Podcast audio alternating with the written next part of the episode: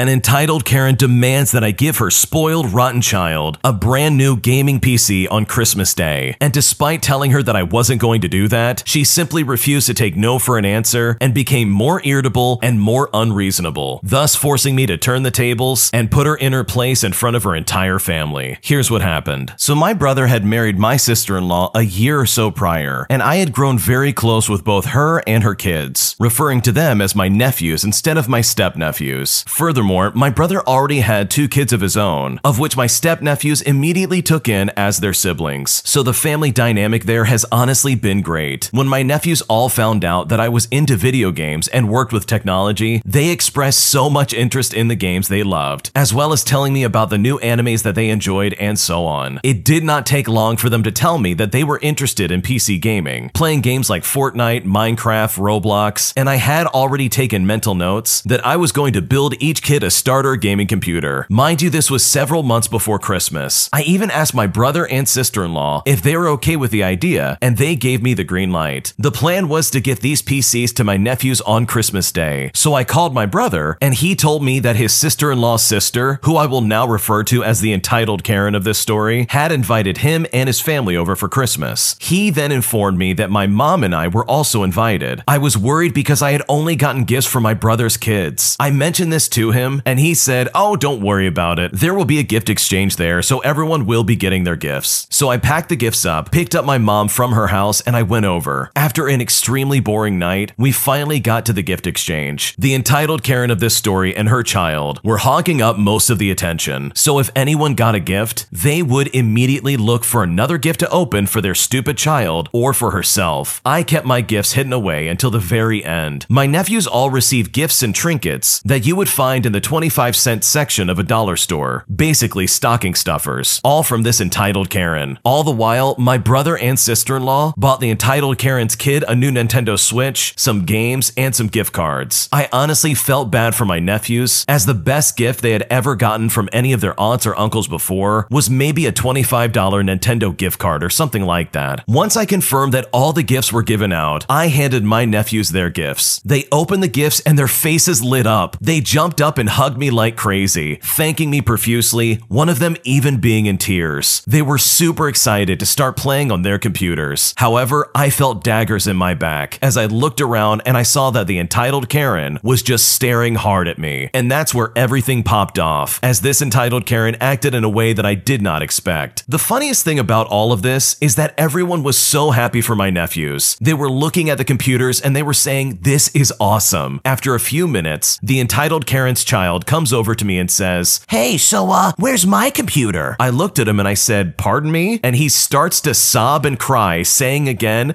Where's my computer? Everyone else got one, so I deserve one too. At this point, I was just like, Sorry, kiddo, but these were for these kids. Besides, you got a brand new Nintendo Switch. You will enjoy that more. He then runs off crying. I did feel a bit bad, but at the same time, I looked at the mountains of gifts this stupid kid had got, whereas my nephews got up until the PCs. And that's when the entitled Karen walks up to me. She says, Hey, I know this is so last minute, but what would it take for you to give my son a PC? I looked at her a little bit baffled and I said, Well, the low end PC cost is around the ballpark of $700, so I'm sure you can get him one at that price. She then says, I don't think you understand. You are his uncle. Therefore, you are responsible for giving my son a PC. So when can I expect it? My brother heard this and he was just about to say something. So I looked at him and I said, No, it's fine. I got this. I turned back to the entitled Karen and I said, Listen, you are taking quite a funny tone with me. Which one of these gifts were from you that were for your nephews? The random plastic toy over here? Was it the pack of stickers? How much did you spend on them in total? Maybe less than $10 if I'm guessing. So who on earth are you or your kid to me? I'm not your brother-in-law and I'm not your kid's uncle. I have no responsibility towards him or you, especially to buy a computer for him. At this point, the entitled Karen's husband had finally grabbed her and dragged her away. I looked at my brother and I said, I am never coming over to Christmas gatherings again unless they happen at your home, and I do not want to see her ever again. I later found out that this entitled spoiled child's grandmother bought this kid a computer using whatever funds that she had, which showed me entirely how spoiled this kid really was. The irony of the situation is that this year, I ended up upgrading the nephew's computer with new hardware, and sure enough, the entitled Karen Karen expected my brother and sister in law to give her kids stuff like a PS5 or an iPad. All the while, they claim to have given their gifts to the nephews by giving them $50. And that's something that they would have to split between the four of them. So from now on, if I'm at my brother's house and I see this entitled Karen and her family coming over, I'm just gonna straight up gather my things and leave. I would rather avoid that situation altogether and not entertain having to deal with that entitled Karen. How selfish and disgusting do you have to be to seriously demand a PC be given to your spoiled child? Like, did they not already get a bunch of gifts as it is? And worst of all, this entitled Karen got basically trinkets from the dollar store and gave it to these kids and said, okay, that's enough. Like, that's so unbelievably toxic to not only not give good gifts to these kids, but then to expect everybody else to spend hundreds of dollars on your entitled child, also they can feel happy about their Christmas day. So either way, good for this original poster for putting their foot down, because people who act like this truly are disturbing individuals. If you like Am I the Jerk, you're probably going to love Am I the Genius. Check it out, link down below in the description. Today, I messed up by hiring a guy to take down a tree, who then dropped that tree through my roof, destroying it in the process and causing some serious damage to the structural integrity of my house. Here's what happened. So my wife and I had bought a house that is on a hill surrounded by woods. One day in those first years of ownership, I wander up the hill doing some yard work and I notice that the hill facing side of a large poplar tree is rotting away. This tree is only 10 to 15 feet from my garage and tall enough that it would hit my house if it fell the wrong way. It's not in immediate danger of falling over, but I know it has to be taken down. In those early days of home ownership, finances were pretty tight. We didn't overpay for our house in that the value was right in line with the price, but we probably should have bought something cheaper. I did a lot of DIY work to keep expenses down, but I knew this job was clearly beyond my abilities. When I start getting quotes to take down the tree, they are pretty high. I mention needing to take down this big tree to my coworkers, and they tell me that another person that works in our help desk group by the name of Jim has a landscaping business on the side and has taken down trees for two of them at their houses without any kind of issues. And it's been at a pretty reasonable price as well. I called Jim up to have him come take a look at our situation. He came out and gave us a very reasonable quote. Now, here is where I messed up. I did not ask him whether or not he's insured. Because finances were tight, we had not hired any other contractors to do work on the house. So I'm not sure it even occurred to me to ask at all whether or not he was insured. I just sort of assumed that since my coworker had used his service at their house, that it was going to be fine. But if you've caught on already, things definitely go south pretty quickly. Even in my profound ignorance, I did realize that this job was a big job, and I offhandedly asked if he would have other people helping him, and he said that he would, but that ended up being a lie. A few weeks later, and it's a fine summer day, and Jim is scheduled to take down the tree. Around about 1 o'clock, I get a call at work from Jim. He is pretty shook up and tells me that the tree fell on my house. I'm in shock at this, and I tell him I will be there as soon as possible. My wife works for a different company in the same building, and so I grab her and we both head up to the house. The house is a colonial and faces south. The tree was on a hill on the north side. The driveway comes in from the west side, so we get a sidelong view of the house as we are driving up, and we can see limbs sticking out of the house on the south side. So we think to ourselves, okay, maybe it's not that bad. Jim is there, and his dad is also there as well. Apparently, Jim felt the magnitude of this mistake was enough to call his dad up to get him to come down there. Jim and his dad are trying to say things to me, and I'm just not hearing them because at this point, I'm starting to see the real extent of what he did. And I also recall at this point finding out that they don't have any insurance. Jim had decided with this tree that he would connect one table to the upslope hillside and then just cut the base. That's it. The tree had a full canopy, and he did not even try to take anything off of it before bringing it down. I'm not sure what he thought was going to happen, even if it hadn't fallen the wrong way, as if it fell on the hillside, it's quite literally going to slide into my garage. Jim is not hurt at all, thankfully. Although later, my neighbor told me that Jim screamed so loud when the tree came down that she went running over, thinking that he had been seriously injured, but the damage was pretty extensive. Now, normally I'm a pretty anxious and somewhat ADHD type of person, but everything kind of hit the fan, if you know what I mean, and there was just this reflex inside of me that just accepted what is going on and started addressing the logical next step in a calm and rational way. My wife, on the other hand, was definitely not that way. She is yelling at Jim and his dad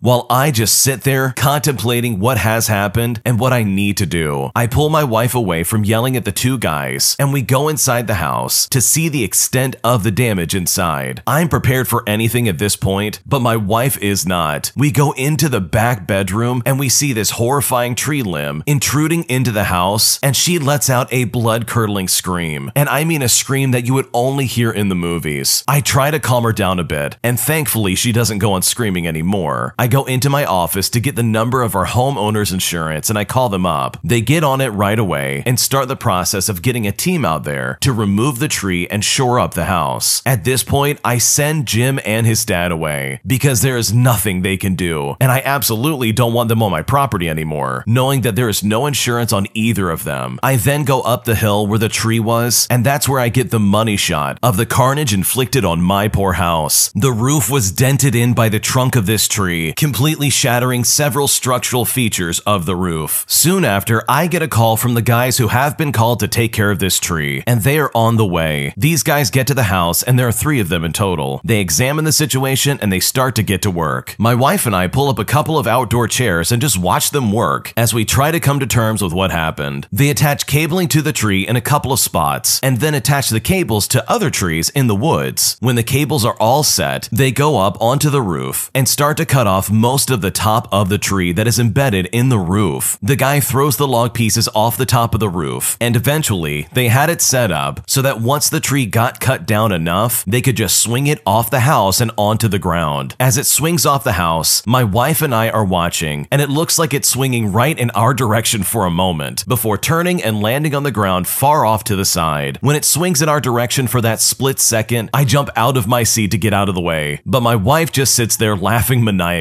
As a side note, she's drinking a cocktail of her own making, so she might be a little bit under the influence. It was really an amazing professional feat of work that I hope to never have to see done on my house ever again. They cleaned up the remnants of the tree and then put a tarp over the roof to keep the water out until repairs could begin. My homeowner's insurance paid to fix the house and then went after Jim, but since he didn't really have any money or insurance, I don't think they got much out of him. I never really got the details of what happened to him because I really did not care, but I did hear that he wasn't in the landscaping or tree cutting business after that. I got a new roof and a new vinyl sliding out of this, in addition to all the structural repair work that needed doing. But it really wasn't worth the trouble. When I told my coworkers that recommended him what happened, they remarked that the trees they had him take down were in open fields, not anywhere near their houses, and that they had not asked him if he was bonded or insured either. I'd like to think that if I had only known any of this, I would have hesitated to use Jim's services, because any idiot can drop a tree in an open field, and obviously you don't want an uninsured person working at your house. But since I never asked, we'll never know the truth. The really obvious lesson here is to check that anyone doing work on your house is licensed, bonded, and insured. Most states have websites that allow you to check licensing and insurance for contractors. Take advantage of that. It's not impolite or unusual to ask contractors for this information. It's expected, and if the information doesn't check out, then trust me, you simply don't want to use them. That literally sounds like an absolute nightmare. Here you are just trying to save a buck, and you feel like you got a good deal on some guy that can take down this tree. And while yes, they did technically take down the tree, they also put it through your house. The original poster also added in some photos, and all I'm gonna say is I'm really glad nobody was in that house. I mean, the tree branch described earlier was jutting through the ceiling across a windowsill, like somebody could have seriously gotten hurt. But thankfully, the original poster was able to get a new roof out of it, and the homeowner's insurance basically took care of all of it. But hopefully, for the sake of their house, they never have to deal with anything like this ever again. My entitled boss gives us very specific instructions, denying us access to a specific door that we need to go through, or else we would receive some kind of disciplinary action. So me and my coworkers get petty and cause massive delays, all because our boss wanted to be nasty. Here's what happened. So a while back, I worked for a country club, and occasionally we would have a tournament or a game where people would come play a few holes of golf at night. We also had other activities as well. Not only was it fun, but due to the abnormal hours, the tips were usually above average, so I tried to work these events when they came up. Another plus side was if you worked this party, you automatically got to come in later and were not scheduled for the morning shift. This time when the tournament rolls around, we have some renovations going on. Due to this party being outside, we have to carry the things that we need outside. However, However, no one thought of this, and the double bay doors we normally use were no longer available. They put pallets of concrete and old tile in front of them, so there was no access. Due to this, now we had to carry whatever we needed down the hall, use the elevator, and then go down to make a shift ramp that led to the basement, just so we could get out the golf cart bay doors. This not only disrupted the kitchen staff, but also disrupted the cart jockeys. If we were almost at the end of the tunnel, leading outside, and a cart jockey was trying to bring in a cart, either he had to wait or we had to wait. And the same thing went on when we used the kitchen elevator. We started getting ready for the party at around 6 o'clock. We would take the needed items over to the shelter and store them there until it was closer to start time. It took a lot of time due to the complexity of carrying and rolling huge tables around the entire country club, especially with the elevator involved. Some of the tables were so big, we had to shove the light fixtures up a little bit just to get them to fit. At around 9 o'clock, we were getting the last of the supplies when my coworker Steve, that's not his real name, has a very bright idea. He says, Hey, it's been dark for about 45 minutes. Let's go out the front door, and since it's on the same level as our storage, we have no elevator or any kind of small hallway to worry about. Well, we take one load out, load it in the cart, and take the second load out in the cart, no problem. Right as we're loading the third and final load, our banquet and planning captain rushes over to us. No, no, no, no. That door is for members only.